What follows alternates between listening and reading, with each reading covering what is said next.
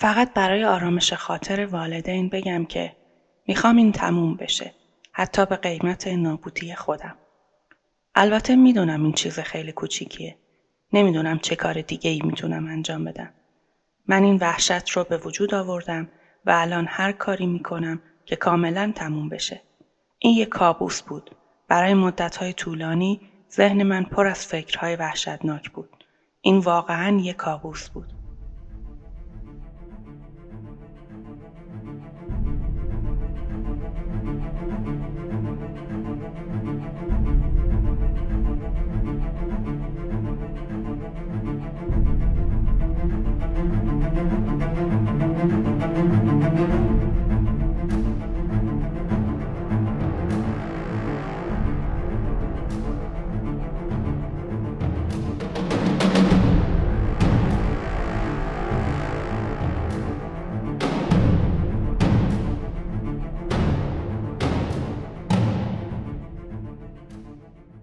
سلام، من مهسا هستم. شما دارید به اپیزود سوم پادکست وسواس جنایت گوش میدید. اپیزود سوم، هیولای میلواکی، قسمت دوم.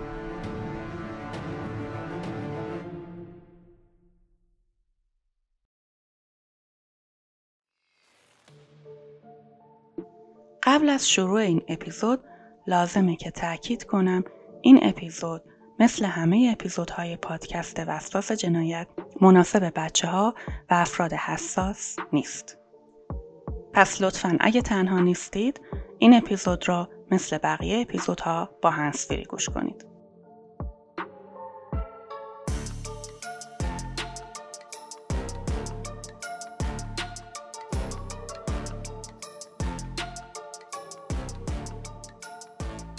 توی قسمت قبل با جفری دامر آشنا شدیم و دیدیم که شیوه به قتل رسوندن قربانیاش به چه شکله. اون پسرهای جوون یا حتی نوجوون رو به بهونه عکاسی حرفه‌ای برای مدلینگ و یا داشتن رابطه جنسی به خونش میکشون و توی نوشیدنشون داروی خواب میریخت. بعد از بیهوش شدن قربانی‌ها با اونها رابطه جنسی برقرار میکرد و بعد اونها را خفه میکرد و جنازه هاشون رو به شیوه های مختلفی از بین می برد. گاهی اونا رو تکه تکه می کرد و توی سطل زباله می انداخت و گاهی هم با اسید گوشت رو از استخونها جدا می کرد و گوشت رو توی سینک می ریخت. بعد استخونها رو خورد می کرد و اونا رو بیرون می ریخت. تا اینجا که جفری سی و یک سالش شده، حدود شانزده تا هفده نفر رو به قتل رسونده.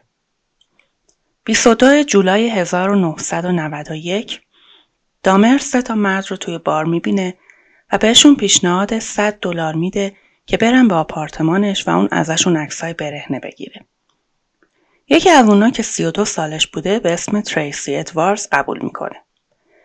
وقتی وارد آپارتمان میشن، ادواردز متوجه بوی نامطبوع و قوطی‌های اسید میشه. جفری میگه که از اونا برای تمیز کردن دیوارها استفاده میکرده. همینطوری که حرف می زدن، دامر از ادواردز می خواد که مایهاش رو ببینه و اونجا به دستهای ادواردز دستبند می زنه. البته ادواردز مقاومت می کنه و جفری موفق نمی شه که به هر دو تا دستش دستبند بزنه. فقط یکی از دستهاش رو می تونه دستبند بزنه. وقتی تریسی می پرسه جریان چیه، جفری میگه روی تخت بره که ازش عکس بگیره. اونجا ادواردز متوجه عکس‌های برهنه‌ای روی دیوار میشه و ویدیویی که در حال پخش شدن بوده. ویدیو فیلم جنگیر سه بوده و همینطور متوجه میشه که بشکه گوشه اتاقشه که بوی بدی میداده. جفری چاقو هم توی دستش بوده. تریسی که ترسیده بوده برای آروم کردن جفری تیشرتش رو در میاره و به جفری میگه بهش اجازه میده ازش عکس بگیره، به شرطی که دستبند رو باز کنه و چاقو رو کنار بذاره. ولی جفری فقط برمیگرده و به تلویزیون نگاه میکنه. جفری ازش میخواد دراز بکشه. سرش را روی سینه ادواردز میذاره و به صدای قلبش گوش میده. و چاقو رو روی سینه‌اش میذاره، طوری که به اون بفهمونه قرار قلبش رو بخوره. ادواردز میگه نیاز داره از دستشویی استفاده کنه و پیشنهاد میده توی نشیمن آبجو بخورن، چون اونجا دستگاه تهویه داره و هوا بهتره. دامر قبول میکنه. ادواردز یه لحظه متوجه میشه که دامر دستش به دستبندها نیست. پس توی اون لحظه توی صورت دامر مشت میزنه و از در جلویی فرار میکنه. پلیس ساعت یازده و نیم بیست و دو جولای به خیابون بیست و پنج شمالی میرسه و متوجه دستبنده توی دست ادواردز میشه. ادواردز توضیح میده که چه اتفاقی افتاده و پلیس ها نمیتونن دستبند رو باز کنن، بنابراین اون رو با خودشون به خونه جفری میبرن که بتونن کلید دستبند رو باز کنن. توی آپارتمان جفری میپذیره که به دستهای ادواردز دستبند زده، ولی توضیح نمیده. احتمالاً تا اینجا پلیس ها فکر میکردن قضیه فقط فانتزیای جنسی بوده. یکی از پلیس ها برای پیدا کردن کلید دستبند به اتاق خواب میره و متوجه چاقوی بزرگی که زیر تخت بوده میشه. بعد عکسایی که جفری گرفته بوده رو پیدا میکنه که خیلیاشون از اجزای بدن انسان گرفته شده بودن و متوجه میشه که اونا توی همین آپارتمان گرفته شدن. اون عکس‌ها رو به همکارش نشون میده و میگه ببین اینا واقعی هستن. دامر وقتی این رو میشنوه میخواد فرار کنه و با پلیس ها درگیر میشه و مقاومت میکنه، ولی پلیس سریع دستش رو از پشت میبنده. یکی از پلیس ها در فریزر رو باز میکنه و سر یه مرد سیاه‌پوست رو اونجا پیدا میکنه. در این لحظه جفری سرش رو بالا میاره و میگه من باید بمیرم به خاطر کارهایی که انجام دادم. توی تحقیقات بعدی پلیس میلواکی چهار تا سر توی آشپزخونه آپارتمان جفری پیدا میشه و هفت تا جمجمه توی کمد اتاق خوابش. پلیس قطره‌های خون هم روی فریزر پیدا میکنه، به اضافه دو تا قلب انسان، بخشای از دست انسان که توی پلاستیک گذاشته شده بودن و همچنین کیسه‌هایی پر از ارگان‌های دیگه. دو تا اسکلت کامل، یک جفت دست، دو تا اندام تناسلی مردانه و یک بشکه که یه سری ارگان‌های انسان توی اسید بودن و هفتاد و چهار تا عکس از قربانی‌ها. بیست و سوم جولای هزار و نهصد و نود و یک جفری دامر مورد بازجویی قرار میگیره. طی دو هفته شصت ساعت بازجویی از جفری انجام میشه. جفری از حق داشتن وکیل چشم‌پوشی میکنه و میگه میخواد اعتراف کنه و اینکه اون این اعمال وحشتناک رو انجام داده و باید به اون خاتمه بده. اون به قتل شانزده مرد جوان از سال هزار و نهصد و هشتاد و هفت اعتراف میکنه، به اضافه یک قتل که در سال هزار و نهصد و هفتاد و هشت در اوهایو انجام داده. اون میگه بیشتر قربانی ها رو در حالی که بیهوش بودن به قتل رسونده و یه تعدادشون هم در نتیجه تزریق اسید یا آب جوش به مغزشون از دنیا رفتن. فقط در مورد قربانی دومش که توی اتاق هتل به قتل رسونده بود مطمئن نبوده چه اتفاقی افتاده، چون هوشیار نبوده. اون اعتراف میکنه که با جنازه قربانی ها رابطه جنسی داشته. اون همینطور اعتراف میکنه که قلب، کبد، بازوها و بخشای از ران قربانی ها رو مصرف میکرده یا در واقع میخورده. خب میبینیم که لقب هیولا یا آدمخوار میلواکی کاملا شایستش بوده. یه تعدادی از این ارگان ها رو هم توی فریزر نگه می‌داشته برای مصارف بعدی. دلیلش هم اینجوری بیان میکنه که این کارو میکردم تا اونا برای همیشه بخشی از من باقی بمونن. اون گفته که این یک آتش تمام نشدنی بوده که با هر هزینه‌ای حاضر بوده انجام بده تا با کسی که ظاهر بسیار جذابی داشته باشه و تمام روز ذهنش درگیر همین بوده. بیست و پنجم جولای هزار و نهصد و نود و یک دامر محکوم به چهار فقره قتل درجه اول میشه. بیست و دوم آگوست اون محکوم به یازده فقره قتل دیگه هم میشه. چهاردهم سپتامبر استخونهای اولین قربانی دامر در جنگل‌های پشت خونه‌شون پیدا میشه. دامر برای تلاش برای قتل ادواردز محکوم نشد و همینطور قتلی که توی هتل اتفاق افتاده بود، چون مدارک فیزیکی وجود نداشت و جفری هم چیزی یادش نمیومد. در نهایت سیزدهم ژانویه هزار و نهصد و نود و دو اون به قتل پانزده نفر محکوم شد. وکلاش در دادگاه ادعا کردن که اون مشکلات روانی و شخصیتی داشته و دچار وسواس فکری بوده که نمیتونسته کنترلش کنه و وقتی که با جنازه ها سکس داشته کاملا اختیارش دست خودش نبوده. چند تا متخصص حوزه روانشناسی هم به عنوان شاهد به دادگاه آورده شدن که ادعا داشتن جفری دچار اختلال شخصیت مرزی، اسکیزوفرنی وابستگی به الکل و بیماری روانی بوده. ولی دادستانی معتقد بود جفری هیچ مشکل روانی نداشته و موقع قتل کاملا توانایی تشخیص خوب و بد رو داشته و قویاً تأکید میکنه که اون دچار سادیسم نبوده. یکی از شاهدین دادستانی روانشناسی به اسم پارک معتقد بوده که از اونجایی که جفری با قربانی‌ها تنها بوده و هیچ شاهدی اون موقع حضور نداشته، نمیشه گفت که متوجه کاری که میکرده نبوده. اگه متوجه کارش نبوده، شروع به خوردن الکل برای کنار اومدن با اون کار نمیکرده. توی دادگاه چندین متخصص حوزه روانشناسی و روانپزشکی به عنوان شاهد حاضر شدند و در مورد داشتن یا نداشتن بیماری روانی جفری دامر صحبت کردند.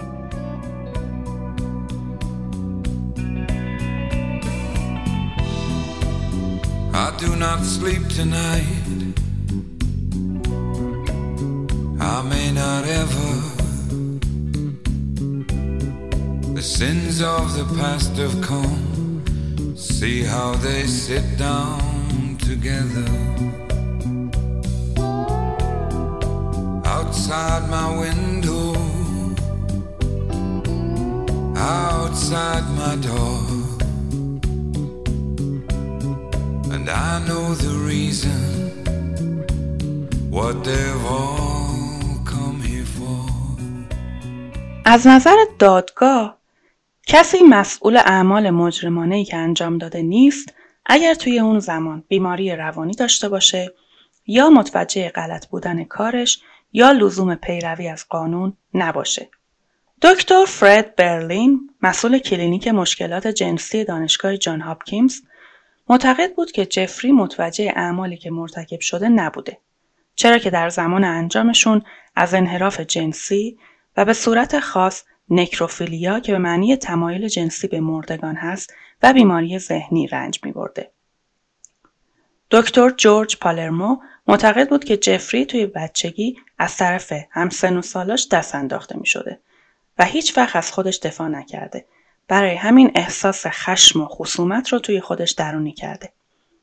اون معتقد بود به خاطر ناتوانی شدیدش در شکل‌دهی به روابطش و تمایلات همجنسگرانه سرکوب شدهش دچار سادیسم جنسی شده. از طرف دیگه دکتر فرید فوستل اعتقاد داشت دامر در زمان ارتکاب جرم هیچ بیماری ذهنی نداشته. اون دامر رو به عنوان یک قاتل ظالم و زیرک توصیف کرده که دست می‌ذاشته روی مردهای ضعیف و تنهایی که توی اون زمانها بیشترین آسیب پذیری رو داشتن. وکیل جفری از دکتر فاسل میپرسه پس تمایلش برای ساختن زامبی چی؟ فکر میکنی توهم بوده؟ دکتر جواب میده نه، این یه تلاش منطقی و عملی برای رسیدن به هدفش بوده. وقتی از جفری میخوان توی دادگاه از خودش دفاع کنه، اون میگه جناب قاضی، این قضیه الان تموم شده. من هیچ تلاشی برای آزاد شدن نکردم و هیچ وقت نمیخوام آزاد بشم. صادقانه بگم، من برای خودم مرگ میخوام. فقط میخوام به دنیا بگم این کارهایی که کردم به خاطر تنفر از بقیه نبوده. من میدونستم من شیطانم یا مریضم یا هر دو. الان معتقدم که مریض بودم. دکترها درباره بیماریم به من گفتن و الان من به آرامش رسیدم. میدونم چقدر آسیب زدم به بقیه. خدا رو شکر که دیگه این آسیب‌ها ادامه پیدا نمی‌کنه و مطمئنم که فقط عیسی مسیح میتونه من رو از گناه کردن حفظ کنه. اون یه جای دیگه میگه فقط برای آرامش خاطر والدین بگم که میخوام این تموم بشه، حتی به قیمت نابودی خودم. البته میدونم این خیلی کوچیکه، نمیدونم چی کار دیگه میتونم بکنم. من این وحشت رو به وجود آوردم و الان هر کاری میکنم که تموم بشه. این یه کابوس بود برای مدت‌های طولانی. برای زمان زیادی ذهن من پر از فکرهای وحشتناک بود. توی مدتی که جفری زندان بود، نامه‌ها و بسته‌های زیادی از سرتاسر سر دنیا دریافت می‌کرد. حتی توی بسته‌ها گاهی پول براش می‌ذاشتن که ازشون برای خرید نوار کاست، لوازم تحریر، سیگار و مجله استفاده می‌کرد. بعد از یه سال، جفری به زندانی با درجه امنیت پایین‌تر منتقل شده بود. اونجا روزانه باید دو ساعت سرویس‌های بهداشتی رو تمیز میکرد و بعداً تمیز کردن باشگاه هم بهش اضافه شد. اونجا کم کم علاقش به مسیحیت زیاد شد و شروع کرد به خوندن انجیل و حتی تقاضا کرد اون رو غسل تعمید بدن. سوم جولای هزار و نهصد و نود و چهار یکی از زندانی‌ها گلوی دامر را با یه تیغ برید، ولی دامر زنده موند و آسیب زیادی هم ندید. خانواده‌اش گفته بودن اون خیلی وقت بود که آماده مرگ شده بود. مادرش گفته وقتی اون ملاقاتش رفتم بهش گفتم نگران سلامت جسمیش هستم، ولی جفری گفت اهمیتی نداره مامان، اصلا برام مهم نیست اگه اتفاقی برام بیفته. صبح بیست و هشتم نوامبر هزار و نهصد و نود و چهار جفری رفت که مثل همیشه کار تمیزکاریشو انجام بده. دو نفر از زندانی ها هم همراهش بودن. حدود بیست دقیقه هیچ نگهبانی اونجا نبود. حدود ساعت هشت و ده دقیقه صبح جفری دامر در دستشویی روی زمین پیدا شد، در حالی که از ناحیه سر و صورت به شدت آسیب دیده بود. اون هنوز زنده بود و به بیمارستان منتقل شد، ولی یه ساعت بعد از دنیا رفت. بالاخره جفری دامر، هیولا یا زامبی میلواکی، در بیست و هشتم نوامبر هزار و نهصد و نود و چهار در سن سی و چهار سالگی توسط یکی از همبندی‌هاش به قتل رسید. مادر جفری بعد از مرگش به رسانه‌ها گفت حالا همتون خوشحال و راضی شدید؟ خانواده‌های قربانی‌ها هم واکنش‌های متفاوتی داشتن. بعضیاشون جشن گرفتن و بعضیاشون هم ناراحت شدن.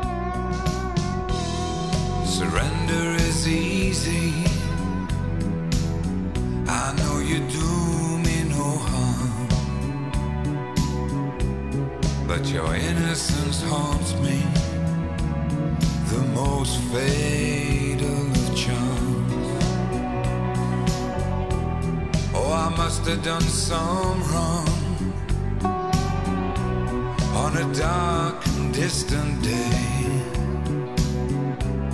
for I know full and well tonight, this is how that I must pay. جفری دامر جون هفده تا انسان را به بدترین شیوه ممکن گرفت، ولی شاید خودش قربانی رفتارهای اشتباه و بدرفتاریهای پدر و مادرش بوده. به هر حال حتی اگه نشه که اسم خاصی برای بیماری روانی جفری دامر گذاشت، اما مطمئناً جفری آسیب‌های روانی زیادی رو تجربه کرده که به این نقطه رسیده. جفری دوبار سعی کرد با تمایلاتش کنار بیاد بدون اینکه به کسی آسیب بزنه. یه بار با آوردن مانکن به خونه و یه بار دیگه وقتی که میخواست جنازه ای رو از زیر خاک بیرون بکشه، که توی هر دو بار موفق نبود. از طرفی توی یه سالی که توی مرکز اصلاح و تربیت بود تراپی میشد. پس شاید اگه میخواست تو اون زمان میتونست درمان بشه. به هر حال دیگه نمیشه فهمید که آیا جفری واقعاً مشکل روانی خاصی داشته یا نه. پدر جفری وقتی که پسرش دستگیر شده بود خودش رو به شدت مقصر میدونست، به خاطر اینکه پسرش حتی نتونسته بود درباره احساساتش باهاش حرف بزنه و انقدر درگیر جر و بحث خودشون بودن که فراموش کرده بودن پسرشون چه تمایلاتی داره و چه احساساتی داره. قطعا نمیتونیم بگیم که کسی که توی بچگیش مشکلاتی توی زندگیش داشته توی بزرگسالی تبدیل به قاتل سریالی میشه، ولی میتونه یکی از عواملش مشکلات روانی ناشی از کودکی باشه. نظر شما چیه؟ خوشحال میشم نظرتون رو توی کامنت ها داشته باشم.